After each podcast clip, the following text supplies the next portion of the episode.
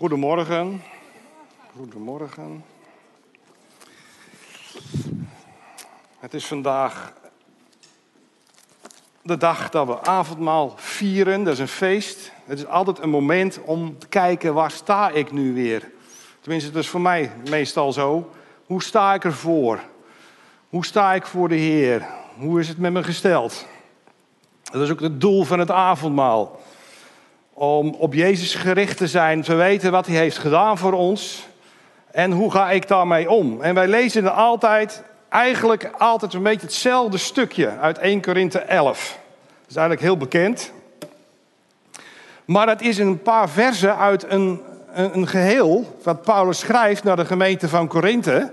En daar zegt hij toch ook nog wel andere dingen. En die andere dingen, dat gaan we zo even lezen. Misschien dat hij daarna gaat zeggen: had ik toch maar in bed gebleven vanmorgen. Maar het komt uiteindelijk allemaal goed. Maar Paulus is toch niet mis wat hij daar gaat zeggen. En uh, hij begint de gemeente te vermanen omdat ze het avondmaal eigenlijk gewoon achterloos vieren. In dit hoofdstuk zegt hij dat. Ze eten erop los. Toen vierden ze de avond nog iets anders dan wat wij dat gewend zijn. Hier hebben we nog een beetje brood en wat wijn, maar daar hadden ze meer. En dan aten ze alles op en dan was het tekort voor een ander. De wijn die werd achterover geslagen. Sommige mensen werden daar dronken van. Je zou het niet willen geloven, maar het is echt wat er gebeurde. Hetzelfde als vanmorgen. Wie waren het van de voorbereiding? Jullie geloof, jij ook, hè, geloof ik. Dat jij bijvoorbeeld even een flesje wijn achterover hebt geslagen vanmorgen en hier zo slingerend door de zaal heen loopt. Maar dat is wat Paulus hier zegt. We gaan het even lezen.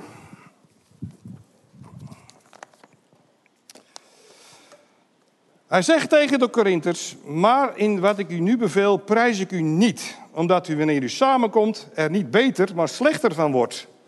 Want ten eerste hoor ik dat er als u samenkomt in de gemeente verdeeldheid onder u is. En ten dele geloof ik dat.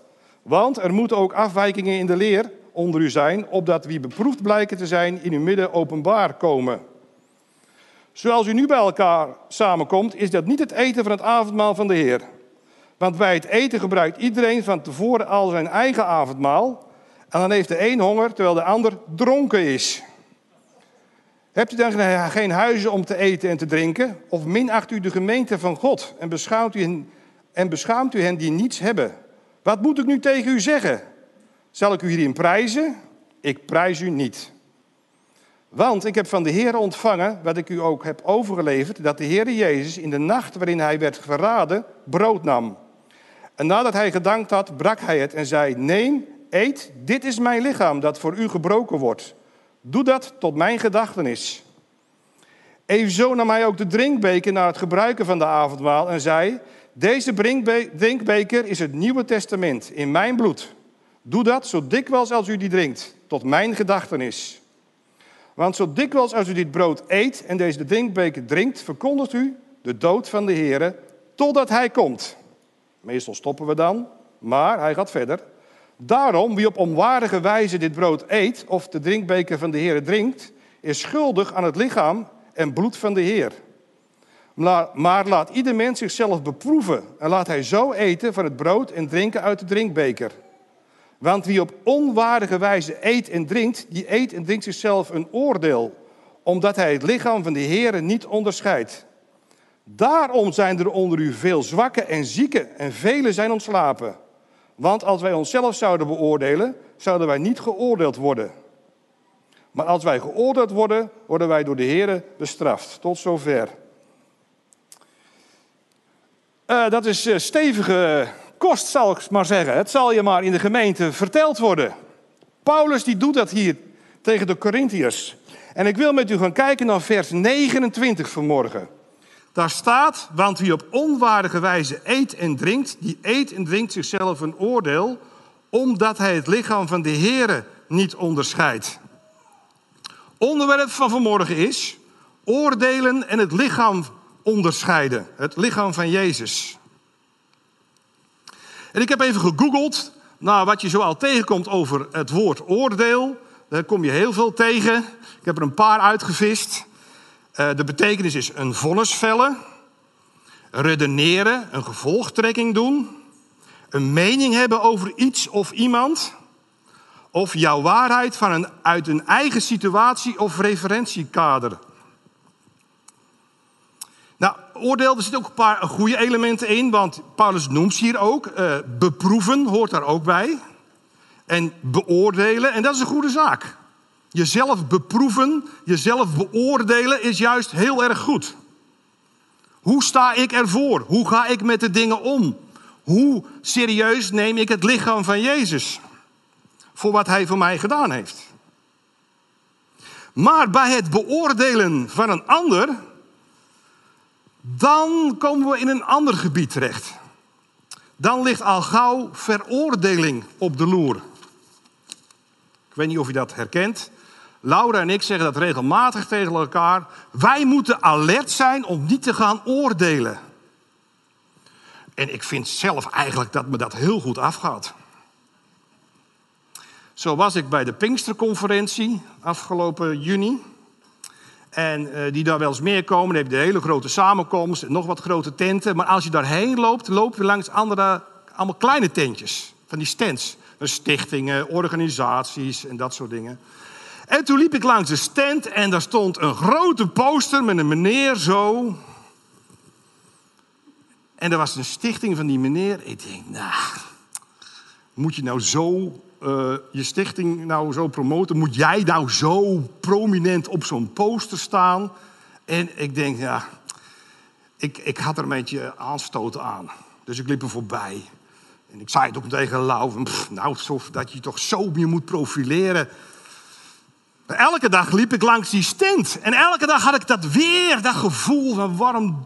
Ja, ja, ik vind daar wat van. Een week later ging ik met vakantie. En uh, mijn buurman, ik heb een hele fijne, wij hebben hele fijne buren, die heeft een soort privébibliotheek met allemaal detectives. En als ik mijn vakantie had, ga ik bij hem even snuffelen, een boek eruit halen. Maar ik had het wat druk, dus ik riep over de heg: hey buurman, heb je nog een boek voor mij? Ja, zei hij, ik heb een heel mooi boek voor je. Hij gaat het boek halen, geef het over het hek aan. Hij zei, ik heb het boek gelezen, het heeft me zoveel gedaan. Dat is dit boek. Van Johan Toet. Misschien heeft u er wel nooit van gehoord. Dit was die man van die poster van opwekking. Zo groot, echt zo'n poster stond hij daar. Dat was dit boek. Ja, zei hij, het heeft me zoveel gedaan. Ik denk, gloeiende, gloeiende. Nou moet ik op vakantie en nou moet ik dat boek lezen. Het voelde soort als dat ik strafwerk meekreeg. En ik was eerst met een ander boek bezig in de vakantie. En we hadden best wel veel activiteiten. Maar ik denk, ja, ik moet dat boek lezen. Uiteindelijk ben ik aan dat boek begonnen. En ik moet u zeggen, bladzijde na bladzijde werd de schaamte bij mij steeds groter. En hoe verder ik in het boek kwam, hoe kleiner ik werd. Hoe heb ik ooit zo over die man kunnen oordelen toen ik over dat terrein van opwekking liep? Een heilige omgeving.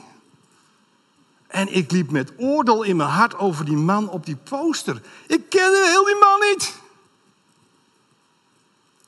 Ik wist helemaal de context van het hele, heel die stichting niet. Want toen ik dit ging lezen, leerde God mij een les. Ga nooit oordelen over iemand of iets. Of over mijn kind. Jouw broer. Jouw zus. Dit was de grootste crimineel in de jaren tachtig. Hij was de grootste drugshandelaar van misschien wel Europa. Schatrijk, huizen overal. Uiteindelijk kwam hij in de gevangenis terecht. En in de gevangenis op een nacht ontmoette hij Jezus. Het verhaal is fantastisch. Het is een prachtig boek. En vertelt over iemand die zijn leven radicaal verandert en voor Jezus geweldige dingen gaat doen. Goed, dus ik ga naar huis. Ik heb mijn les geleerd. Zeg geen slechte dingen over elkaar, broeders en zusters. Als je slechte dingen over je broers en zusters zegt of over hen oordeelt, oordeel je eigenlijk over de wet van God. Dan doe je alsof je rechter van de wet bent. Maar het is jullie zaak om de wet te doen, niet om de wet te veroordelen. Er is maar één wetgever en rechter. Hij die macht, bij macht is te redden of het verderf te storten. Maar wie bent u om uw naaste te veroordelen? Jacobus 4, vers 11 en 12. En u, wie bent u? Met uw oordeel altijd klaar. U bent evenmin te verontschuldigen. Het oordeel dat u over anderen velt, velt u over uzelf. Want de dingen die u veroordeelt, doet u zelf ook. Romeinen 2, vers 1.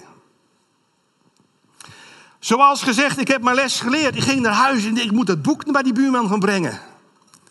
En eh, mijn buurman is niet gelovig, maar dit is een mooie aanleiding. Want hij had gezegd, het heeft me zoveel gedaan. Ik kwam thuis, maar uh, ik, ik, hij belde me al. Buurman, je moet komen. Ik moet met je praten. Ik dacht, oh, dat is geweldig. We hadden net de preek van Steve Deventer gehoord. Dat je iemand, als je één persoon tot de Heer brengt. Nou, dat, nou ja, goed, die preek moet maar luisteren. Dus ik ging erheen en legde het boek op de tafel. En ik denk, nu gaan we erover praten. Hij zegt, buurman, die laadpaal aan de weg. De laadpaal? Ja, die laadpaal van, van, waar jij altijd je auto aan hebt staan. Hij zegt, dat is een publieke paal. Uh, ik was even helemaal in de war. Nee, uh, nee joh, ja, uh, die heb ik acht jaar geleden via de gemeente gekregen, neergezet, aangesloten bij mij in mijn meterkast. En ik zelfs een bord erbij gekregen met mijn kenteken, bonus. Ik heb een vaste parkeerplek voor mijn huis. En dan gaat hij ineens over die parkeerplek. Hij zegt, ja, maar dat is publiek, daar mag ik ook staan. Ja, maar buurman, waarom zeg je dat nou zo? Ja, hij had ook een elektrische auto gekocht. En hij vond dat hij daar ook moest en kon staan. Er ontstond een hele discussie. En in plaats van dat ik hem tot de Heer had mogen brengen via het boek, liep ik met wrok in mijn hart naar huis. En dacht, verdorie, dit, die buurman. En weet je wat hij te krijgt? Dan ga je naar je werk en dan ga je naar huis en denk oh, als hij maar niet die auto op mijn plek heeft gezet. Dat was dus mijn beste buurman. Die s'nachts met een honkbalknuppel om ons huis liep... omdat hij dacht dat er inbrekers bij ons waren. Zo'n goede buurman, hè? En nu had ik eens zoiets van... Wat een kerel. Als ik langs zijn huis liep, dacht ik... ik hoop niet dat hij er buiten komt. Weet je, dat is wat oordeel gaat doen. Als je oordeel in je hart gaat krijgen, raak je uit verbinding. Je raakt elkaar kwijt. Tussendoor, het is helemaal goed gekomen met de buurman. Maar je raakt elkaar kwijt, je raakt uit verbinding. Laten we elkaar daarom niet langer veroordelen. In plaats daarvan moet u zich voornemen uw broeder en zuster niet te laten struikelen of ten val te brengen. Romeinen 14, vers 13. Want weet je, als je op het gebied van het oordeel komt, kom je op het gebied van Satan terecht. Hij is degene, staat in Openbaringen 12, die de broeders en zusters aanklaagt bij God. Hij is degene die aan het veroordelen is. En weet je, achter oordeel schuilt hoogmoed. Want ik weet het. Zoals ik het weet, zoals ik het zie, dat is de waarheid. Dus als ik vind dat Marianne geen spijkerjasje aan mag hebben in de kerk, dan is dat zo. Vind ik dat je hem uit moet doen. Zo gaat het vaak, hè? Mijn zienswijze op, op de Bijbel, dat is de waarheid. Hoe jij ermee omgaat, dat is fout. Want ik weet het. Achter oordeel zit vaak, of zit hoogmoed. En we weten allemaal dat dat het begin van de zonde was. Hoe de duivel opsteeg tegenover God. We zitten dan op een verkeerd terrein. We zitten op het terrein van het vlees, zegt dan de Bijbel. Van de oude mens. En daar komt oordeel uit voort. de oude mens is ook veroordeeld, het vlees. De nieuwe mens, die valt niet onder het oordeel. Maar die kunnen niet samen. Vlees en geest kunnen niet samen, zegt Galaten 5, vers 17. Dat gaat niet.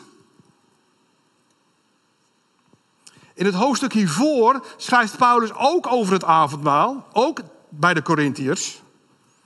Daar gaat het over dat ze zitten te klagen en te mopperen. En hij vergelijkt de Corinthiërs met het volk van Israël, die klaagde in de woestijn en zelfs een afgodsbeeld maakte. Dan zegt Paulus, u kunt niet de drinkbeker van de Heeren drinken en de drinkbeker van de demonen. 1 Korinthe 10, vers 14 tot 22. U kunt niet deel hebben aan de tafel van de Heer en aan de tafel van de demonen. Zo scherp legt Paulus hem dus neer. Maar het oordeel komt van Satan, maar het oordeel is verbroken door Jezus. Als we zijn lichaam onderscheiden, dan weten we, aan het kruis heeft zijn lichaam het oordeel gebroken. En daarom is het belangrijk dat we dat onderscheiden in ons leven. En weet je, het lichaam, dat zijn wij ook wij. Wij broers en zussen. Wij zijn het lichaam van Jezus. Dat moeten we onderscheiden. En er past geen oordeel in. Want dat heeft gevolgen. Dat lazen wij ook alweer dit. Want wie op onwaardige wijze eet en drinkt, die eet en drinkt zichzelf een oordeel, omdat hij het lichaam van de Heer niet onderscheidt.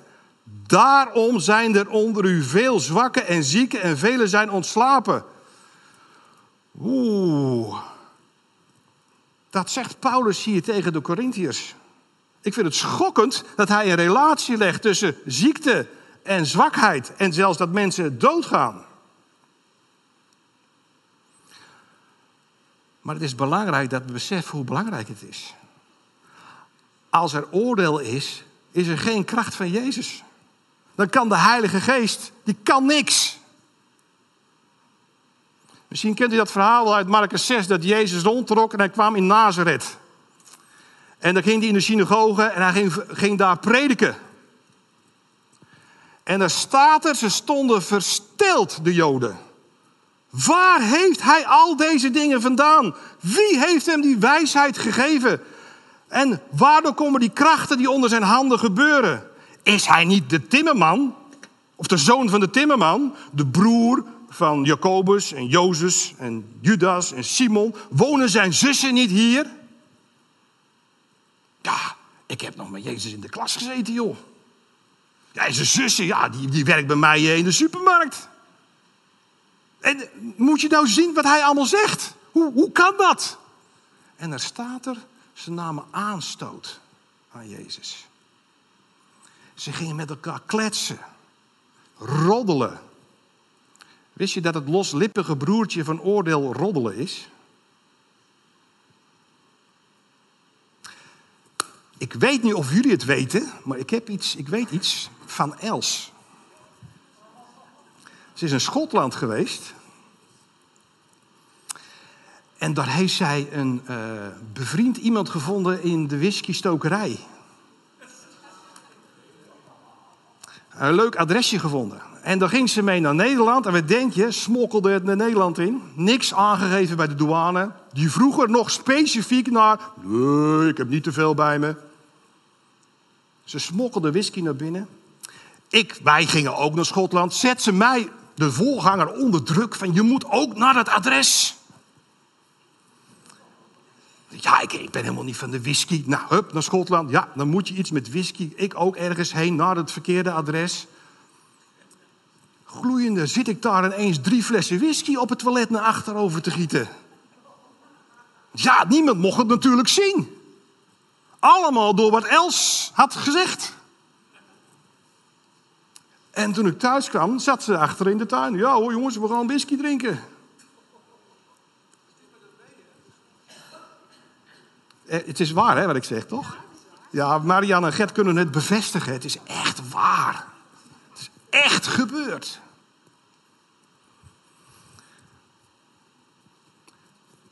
Dit is roddelen. Je hoort iets, er zitten soort van waarheden in, wat ik heb gezegd. Kun je nalezen. Maar het is toch even anders. En zo gaat het vaak met dingen die we horen. En dan gaan we zeggen: Wat vind jij er nou eigenlijk van dat zij als diakonesse van de gemeente whisky uh, smokkelt? En dat de voorganger op het toilet. Uh, wat vind je daar nou van? Dan zeg je: Dat kan helemaal niet. Dat is, dat is wat er gebeurt. Ik ken een verhaal dat gaat tussen, uh, over een rabbi en een zakenman. Dat waren vrienden. Lange tijd. Maar op een gegeven moment ging die zakenman toch wat dingen zeggen over die rabbi. En dat werd van kwaad tot erger. Het werd zelfs zo erg dat die rabbi uit zijn functie werd ontheven door die praatjes. En ook zijn huwelijk ging er aan ten onder. En het ging zo slecht met hem, hij werd ziek. De zakenman, daar ging het ook niet zo goed mee. Hij ging failliet. En op een gegeven moment hoorde hij dat uh, zijn oude voormalige vriend, zal ik dan maar zeggen, ziek was geworden. En toen besloot hij om hem te gaan te bezoeken. Dus hij komt op bezoek en die rabbi zegt, wat doe jij hier? Ja, ja, ja. Zijn sommige dingen misschien niet helemaal goed gegaan? Ik wil even sorry zeggen. Nou, uh, daar ben ik even niet aan toe, zei eh, de rabbi. Ja, ja, snap ik, maar ja, ja, sorry.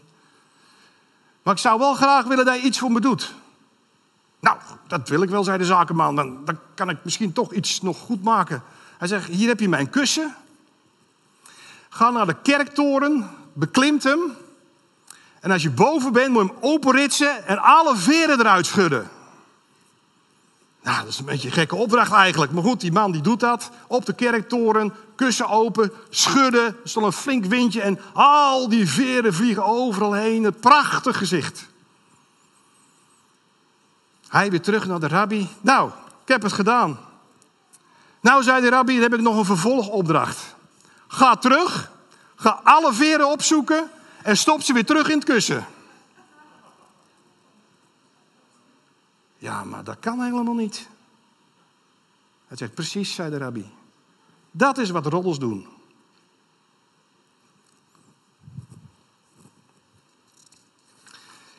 Ja, Jezus die, eh, die was daar in Nazareth. En wat staat er dan? En Jezus zei: Een profeet is niet ongeëerd behalve in zijn vaderstad en bij zijn familie en in zijn huis. Hij kon daar geen kracht doen, maar legde slechts een enkele zieke de handen op en genas hen. En hij verwonderde zich over hun ongeloof. Jezus kon geen kracht doen daar. En dat is wat er gebeurt wanneer we met een verkeerde hartsgesteldheid leven. Dan kan er geen kracht van Jezus zijn. De Heilige Geest kan zijn werk niet doen. Je onderscheidt dan niet het lichaam van Jezus. Maar gelukkig, als we het lichaam van Jezus wel onderscheiden, wat gebeurt er dan? Ik vertelde u over die meneer Toet. Die werd aangeraakt in de gevangenis. De volgende morgen doet de bewaker de deur open en die zegt: Wat is er met jou gebeurd? Een hele andere gevangene stond er voor hem. Hij zegt: Ik heb Jezus ontmoet en dat moet jij ook hebben. Hij had nooit de Bijbel gelezen. En hij gaat in de gevangenis evangeliseren. En we denken: bewakers komen tot geloof. Gevangenen komen tot geloof. Hij gaat bidden. Hij weet helemaal niet hoe hij bidden moet, maar hij doet het toch. En mensen genezen. Hij is miljonair. Hij stuurt mensen naar de doktoren. Hij geeft de bewakers die het moeilijk hebben geld. Hij geeft alles weg. Hij is tot een enorme zegen in die gevangenis. Terwijl hij de Bijbel nog nooit had gelezen. Maar Jezus was in zijn hart. Hij onderscheidde wie Jezus is. Lieve mensen, dat is de boodschap van vanmorgen. Dat we Jezus onderscheiden. Als we dat doen, oh, dan gebeurt er zoveel. Dan ontstaat er zoveel kracht van Gods geest in ons midden. In jouw leven, in jouw gezin, in jouw werk.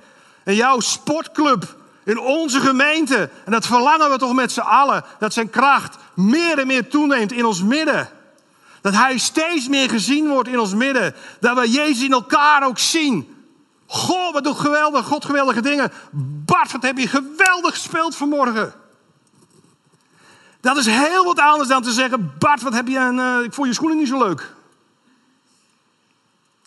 En daar zijn we heel goed in om dat wel te benoemen. Maar laten we elkaar benoemen wat goed is, wat Jezus doet. En als er dan wat is, doe het dan even onder vier ogen. Dat zegt de Bijbel ook gewoon, hè? Als je iets ziet bij de ander, even apart. Een gesprek, even een gesprekje voeren. Niet gaan lopen roddelen. Heb het gelijk met die persoon erover. Of als het moeilijk wordt, haal er eentje bij. Onderscheiden we het lichaam. Weet je, die Romeinse hoofdman, die deed dat. Misschien ken je dat verhaal wel uit Matthäus 8. Dat was niet eens een Jood. Het was een hoofdman over honderd. Die kwam bij Jezus en hij zei: Oh, mijn knecht, die is ziek. Hij heeft pijn. Wilt u hem helpen? En weet je wat Jezus zegt? En Jezus zeide tegen hem: Ik zal komen en genezen. Wat zegt hij? Ik zal komen en hem genezen. Ik dacht, als er iemand bij ons komt, je voor me bidden? Ja, dan ga ik voor je bidden. Maar Jezus zegt niet, oh, ik kom wel, ik ga voor hem bidden. Nee, hij zegt, ik kom genezen. Is dat niet geweldig? Als er mensen komen, ik heb hulp nodig, ik, wil, ik heb genezing nodig, dat we zeggen, ja hoor, ik kom om te genezen in de naam van Jezus. Ik geloof dat we daarheen mogen. Dat we mogen zeggen, wij komen om te genezen in de naam van Jezus. Natuurlijk mogen we zeggen, ik zal voor je bidden. Maar het viel mij zo op dat hij zei, ik zal komen en hem genezen. Daar in Nazareth kon hij helemaal niks. Weinig. En hier zegt hij, ik kom. Ik kom om te genezen. Weet je waarom? Die centurion, die onderscheidde wie Jezus was. Want hij zei, Heer, ik ben ook iemand die onder het gezag staat van een ander. En ik stel me onder uw gezag. Want u bent de Allerhoogste, dat is wat hij zei. Want als ik tegen mijn soldaten zeg, kom, dan komt hij. En als ik zeg tegen een ander, ga, dan gaat hij. En tegen die, van, hey, doe je dat, dan doet hij dat. En zo is het in het koninkrijk van God. Stel je onder het gezag van Jezus. En volg hem, onderscheid wie hij is, onderscheid zijn lichaam. En Jezus zei, zo'n groot geloof heb ik in heel Israël niet gevonden. Zullen we het lichaam onderscheiden, lieve mensen? Meer nog dan we dat nu gedaan hebben. Zullen we hem eren in alles wat wij spreken en zeggen en denken en doen. Ook in de omgang met elkaar als broers en zussen, als lichaam van Jezus. Ik geloof dat de kracht van Jezus meer en meer zal toenemen in mijn, in jouw leven en in ons midden, in de gemeente. Dat de Heilige Geest volop nog meer kan werken als wat hij nu doet.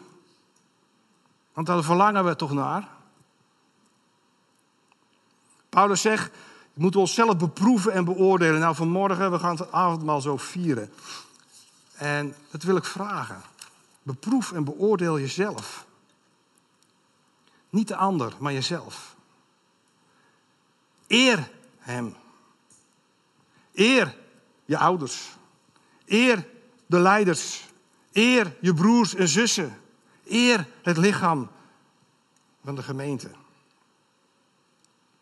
Ik geloof dat zijn liefde dan meer, meer zal toenemen. En die drijft al het andere weg. Daar ben ik van overtuigd.